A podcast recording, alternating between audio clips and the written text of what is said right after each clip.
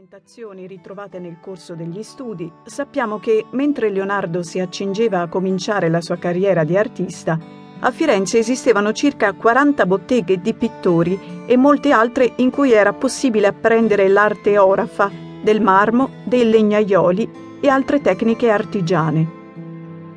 La bottega del Verrocchio fu sicuramente una delle più rinomate da cui passarono pittori del calibro del Perugino ma perché questi artisti, che hanno fatto grande la storia dell'arte, decisero di frequentare proprio quella bottega?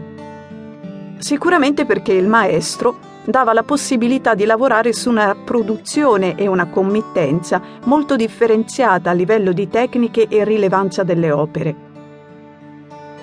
Stiamo parlando di un periodo in cui gli artisti lavoravano quasi esclusivamente per committenza, cioè erano le grandi famiglie nobili a richiedere alle botteghe la realizzazione delle opere d'arte, indicando le dimensioni, la tecnica e soprattutto la tematica desiderate.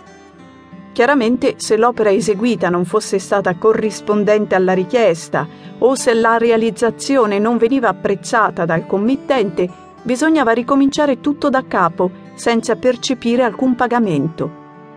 Non c'erano soldi per la libertà creativa degli artisti, ma è vero che proprio questa libertà la si può trovare nei disegni preparatori di queste grandi opere, dove gli artisti potevano usare di più le loro abilità.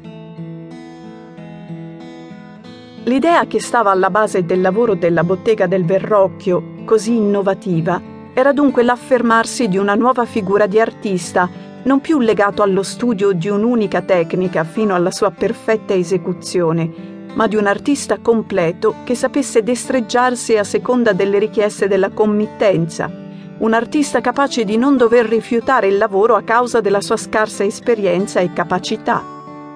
E chi meglio di Leonardo ha saputo interpretare questa figura così completa che esce addirittura dalle vesti di ottimo disegnatore, pittore e scultore? Il tema dell'adorazione dei magi era una delle interpretazioni più frequenti tra gli artisti fiorentini o attivi a Firenze nel XV secolo per una simbolica identificazione della famiglia medicea con i tre personaggi principali guidati dalla stella cometa. Addirittura sembra che ogni anno questa assimilazione tra le figure dei re orientali e quelle della famiglia fiorentina venisse ribadita attraverso uno spettacolo in cui si ricordava l'arrivo dei tre personaggi con una cavalcata per le strade cittadine.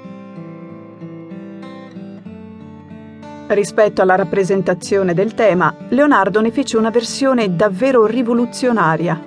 Basti pensare al fatto che la Vergine col bambino non si trova al centro della composizione, ma nella parte inferiore, in mezzo a una vera e propria folla di personaggi.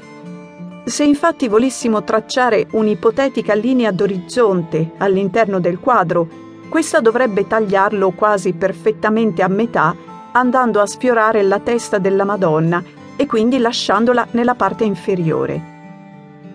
Solitamente invece alla Sacra Famiglia era riservato un posto di rilievo, al di sopra degli spettatori e dei visitatori della grotta un esempio in tal senso è L'Adorazione dei Magi di Sandro Botticelli, dipinta pochi anni prima, nel 1475, e che si trova anch'essa al Museo degli Uffizi.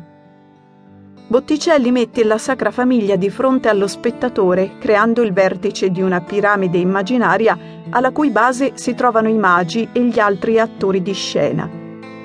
Anche questa era già un'innovazione perché la tradizione fiorentina voleva la Madonna col bambino e San Giuseppe visti di profilo a un'estremità del quadro. Questo cambiamento nella collocazione dei personaggi principali della raffigurazione è volto probabilmente a dare un senso nuovo, più sacro, rispetto alle precedenti pitture. Qui la divinità è alla pari degli altri personaggi, si svela e si presenta non solo all'interno del quadro, ma anche a tutti coloro che guardano. I tre re personificano i rappresentanti delle terre lontane. Davanti a questo bambino sacro ci siamo proprio tutti. Di fatto, volendo ancora una volta tracciare delle linee immaginarie sul dipinto, è possibile vedere una piramide anche in questo quadro. Il vertice